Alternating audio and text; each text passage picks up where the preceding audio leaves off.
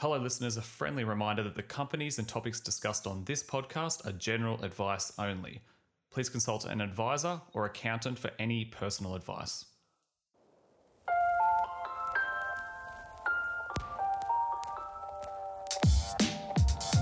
Well, a big hello for your Sunday. If you can't, maybe you can hear it, I don't know, but there's a massive storm hitting my place at the moment. And I've kind of just waited around with the recording to see if it goes away, but it's not going away, so I'm just going to record it anyway. So if you hear some general rainfall and storm related noises in the background of this recording, don't be freaked out, I guess. Maybe I can record, maybe I can be one of those people that records for like one of those apps like Calm where they, they send you to sleep and has the nice rainfall in the background. Yes. Anyway, this is episode 34. My name is Dion Kruger. This is the Cola edition episode. And thank you very much for tuning into the Market Pulse podcast for this week's episode. We've got a couple things to talk about this week. I'm going to focus mostly on the US. Actually, the next couple weeks might be mostly focused on the US, but uh, I will talk a little bit about what happened in our market, of course. And we have a listener question to close the show off. But let's jump into it. The ASX 200 was yeah, it was down. It was down. It was down 0.16%, so sort of pretty pretty much close to flat. The S&P 500 in the US was down about 0.53% and the Nasdaq down 1.34%. So as you can see a well, yeah, a, a, real, a bit of an average week, I guess, here and across the pond. I, I don't have really have any macro stuff to sort of talk about this week or nothing that jumped out at me. And there's really been no further well, no further developments in any kind of government or US government stimulus that is that could really have a big factor in driving the market one way or another, one way or the other. But uh, when we are nearing the US election, which makes me think that there will be no stimulus talks, at least until that's far from behind us. And but I came across this really interesting indicator regarding it was about the financial disclosures of both the Trump and Biden campaigns, which they regularly do or quarterly do. And so this is not market or investing related at all, but I, I guess it's money related. But so this was reported on by the New York Times and it was discussed in the Planet Extra podcast, which is an Australian podcast, but it, they, they, it's an analysis of US politics. So Donald Trump, well, Donald Trump's campaigns uh, spent 70 cents of each fundraising dollar received on future fundraising efforts. So this is over the last quarter. So 70 cents of each fundraising dollar received on future fundraising efforts. Now, what that means, which they sort of discuss on that Planet Extra podcast I reference, is he's spending 70 cents of each dollar donated just to get another dollar of donation. And compared to sort of normally his campaign average is much closer to about 47 cents. So it's a so it's a kind of like a signal that the coffers well, I guess the the donation inflow is really starting to dry up for the Trump campaign. In comparison, Biden spends spends 17 cents of each dollar for future fundraising. And this isn't a comment about who's going to win the election or anything like this. And it was just an interesting point that caught my eye during the week. And I guess, and sort of as I record this podcast, which is Sunday, the 25th of October, it's what, like 10, nine, 10 days until the election. Again, it's not 100% guaranteed it'll be super clear straight away, or at least on that day, who the winner will be, but it is going to be a very, very, very big focus of financial markets across the globe, really, over the next week or so. But anyway, as I said at the top of the show, we are actually in the middle of US earnings seasons, which season, which is a it's a quarterly event that happens. It's very exciting. Uh, there was a couple interesting companies to touch on from this week that caught my eye, and the first one is Netflix. Now, Netflix has had has well, it's really had a good 2020. COVID has provided plenty of tailwinds for a company that relies on us being lazy slobs and staying inside, which for a lot of the world, that has been forced on us with lockdown. Shout out to Melbourne. But Netflix shares are actually up 48% year to date. And that's and a lot of that, really a lot of that comes from what they've been announcing throughout the year, which is just absolutely smashing new subscriber growth but mo- mostly in the first half of this of 2020. Uh, so normally per quarter, if you if you sort of look at a chart of how many new subscribers they add each quarter over the past few years, normally they're, they're adding somewhere between five and 10 million. Not really ever clo- that close to 10 million, but somewhere between five and 10. But in the first quarter of 2020, so Jan to March, they added uh, almost 16 million new subs, which is the most they've ever added across a quarterly period ever. And I'm just uh, perusing their letter to the shareholders that they released during the week. It gives you some insight into where their growth is currently coming from for Netflix. So just reading from the letter here, it says our APAC region, so Australia Pacific, was the largest contributor to our paid membership growth this quarter, which was it made up 46% of Q3 global paid net adds, and APAC revenue rose 66% year over year. We are pleased with the progress we're making in this region, in particular that we've achieved double-digit penetration of broadband homes in South Korea and Japan. So South Korea and Japan being very big big markets for Netflix. Um, while this is encouraging, we still have much work to do, and we're working hard to replicate this success in India and other countries. So a very big week, very big year for Netflix. Still, yeah, a lot of that growth is is well, at least it seems to be the strategy is to to get that growth from yeah more of those nations that are outside the sort of North America region. Netflix is still very much the biggest provider or biggest streaming platform that we have in the in the globe. Eh, as much as we'd have those big competitors that have come up like a Disney Plus, Netflix by still I think I think Disney Plus is closer to 60s to 70 million subscribers overall, whereas Netflix is much closer to 200 million subscribers. So very much still the biggest player in the market. Another company also in in the business of attention harvesting that released their quarterly earnings at pretty much the same time during the week was social media entity Snap, which is the when the maker of Snapchat, of course. So Snapchat has been Snapchat has been a bit of a dog stock from its IPO several years ago. If you if you'd had invested in this company from its first day going public, you really haven't had a good ride. Effectively, as of only like last week, you would have finally broken even on your investment.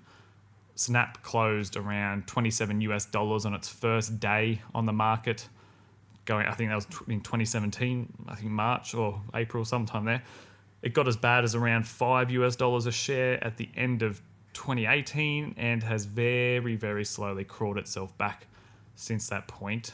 And the biggest jump, really, across a short time period, came this week specifically, and that's because their quarterly report was a lot better than analysts predicted, or the average among analysts.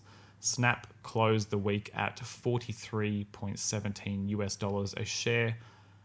And for the week, it's up, it's up like 55%. So massive week for Snapchat. And why the, I mean, so why have they struggled in the past few years? Well, like the story of Snapchat is, and any social media app, I guess, is how do you, how do you monetize this thing effectively? You know, whether it's Facebook, Snapchat, or Instagram, the game is is all ad revenue, I guess, and also making sure your platform remains relevant, which for a brand like Snap, their relevance is very, very strong among the Gen Z population. A couple interesting stats from their quarterlies that that I picked out, and these certainly gave a boost to investors during the week. So DAUs or, or daily active users were 249 million in Q3, which is an increase of 39 million or 18% year on year um, compared to the same period last year. Their revenue's up 52% year on year. The thing that surprised, the thing that sort of surprised analysts the most, because they they they, they always have a consensus on what the earnings per share will be during these quarterlies for any company, and the earnings per share came in at one cent versus a forecasted loss of five cents per share, which was probably well that that would have gone back to their that big revenue jump that they've had and Important to note that this is still very much a loss making business, but their losses fell to 200 million, down 12% from 227 million net loss last year. So I guess improving signs. I'm not sure if that means you should invest in it, but looking a little bit better for Snapchat. Another big performer for the week was Logitech, very much a company that is benefiting from the COVID 19 lockdowns and the transition to work from home. Logitech are primarily in the peripherals business, which I'm sure you're all aware of. So, speakers and mice and keyboards, headsets, all the kind of things that flew off the shelves as we all rushed to ensure our work from home setup was quite comfortable. Just looking at their shares year to date, and they have they've effect, well they've pretty much almost doubled year to date, so from the start of 2020. But I think if you if you're if you're going in to play on Logitech shares now, so you're you're buying them up this week or next week, you kind of have to you'd be doing so expecting that there's no way that they maintain the level of sales growth that they've seen this year. Uh, it's just it's just I don't see how that would happen. So I went through I was looking at their quarterly presentation just to look at some they had some specific items that they lay out. So just an example, PC webcam sales for Logitech are up 258% year on year. 258%, which would be all which would be all tied back to everyone just using Zoom and Microsoft Teams instead of meeting in person right now. Another one is tablet accessories, which have been big for Logitech. Uh, so, you know, like clip on those keyboards and pens for your iPad or whatever tablet you have. Those sales are up 144%. So, really big, big, big, big numbers for Logitech. But yeah, you, you really have to think that this will return to a, I guess, a base level of normal growth numbers, which is not a bad thing. But this year has, I mean, it's been huge demand for those networking and peripheral devices just generally speaking, so it wouldn't just be Logitech that benefit specifically. But you'd have to you'd have to be understanding that if you're investing in Logitech. But that is them. So I don't invest in any yet. I think I, I do want to, but I don't invest in any direct US shares. So what I I mean, I had I do own an exchange traded funds on ETF that trades here on the Australian Stock Exchange. Its ticker code is NDQ. It is an ETF that invests or tracks the Nasdaq 100 index. So indirectly, I have, I have exposure to some of these companies. So the likes of an Adobe or a PayPal or Nvidia, and then all the big ones like Apple, Microsoft, Amazon, which which I kind of like. But I think I think eventually I'd like to jump into some direct shares. But anyway, moving ahead, the, the it's a huge week for US earnings. The calendar, I mean, this coming week, the calendar is very very packed. So Thursday Thursday is massive. You have Apple, Amazon, Facebook. Who else? You have Atlassian, Activision Blizzard, Spotify, all reporting on the same day. Thursday, or I guess Thursday slash Friday morning for here in Australia. So that will be really, really big. I'll pull some notes from all of that for the next episode. What else? There, uh, earlier in the week, yeah, Wednesday, there's results from Etsy and Pinterest, which I think will be interesting. Microsoft on Tuesday, Alphabet on Monday, and also AMD, I think, will be interesting to look at as well. But that will all be saved for the next episode. Okay, like I mentioned at the top of the show, we we actually have a listener question this week. So thank you very much. This one comes here from Neil in Victoria. Neil asks, Hi Dion, thank you for the podcast. Well, thank you, Neil. Well, we what has been your best and worst investment in 2020 so far? Yeesh. All right. Uh, 2020. So I'll just, hmm.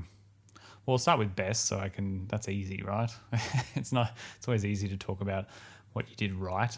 Best by far, easiest, has been a software as a service company called Big Tin Can Holdings, which I invested in back in it was it was right in the middle of March, which I hadn't like. I think it was on the. I think it was around the around the nineteenth, twentieth of March, which is, as you can remember, was close to around the index hitting rock bottom, which is not me as a profit. Like that was a guess. Like I didn't know that the market was hitting rock bottom then, but it was a really, really good timing for me. So this is not a company that I owned prior to that point it so it, it kind of my investment corresponded with them giving a bit of an update to the market around that time, basically saying, "Look, we reaffirm the guidance that we gave, which which was around the thirty percent organic revenue growth." So basically, they were saying that yes, whilst there are some unknowns at this time, given COVID and given its impact on the economy and, and just business in general, and that it's not like they were saying everything's all good, but they were basically saying, look, we're in a good position and we are still looking at at coming through with that growth that we talked about before COVID. And so it kind of and because I was going through a period where I was like trying to hunt for, I guess, examples where perhaps the market because the market was selling everything off, but maybe not everything deserved to be sold off. So Big Tin Can was definitely my best purchase this year. I, I bought it for around 36 cents. I sold for closer to a dollar thirty quite recently actually. So that was really good. My worst this year, and it's only worse on paper. I haven't actually sold it or anything, and I'm not planning to anytime soon. But my worst trade or investment this year so far, easily, Zip. I I have steered clear of the buy now pay later sector for years, years and years. I remember when Afterpay was first coming up. Um, it's not that I didn't believe in it, but I guess I, I, listened to a lot of people that were sort of worried around regulation in the industry and competitors at a global level. So they were at, back then they're citing things like Visa, Mastercard, PayPal, and I guess I just never touched it. And and you just watch it. It's one of those classic ones where you just watch the likes of Afterpay just continue just to run I mean, it's a it's had it's been a bit of a roller coaster. Like it's had pulled back many times, but for the most part, it's just been a banger to have owned. I sort of steer clear because of those concerns. And this year, I bought into Zip like maybe a days, maybe a max a week before PayPal came out and announced that they're entering the market, which caused all, the entire sector to pull back.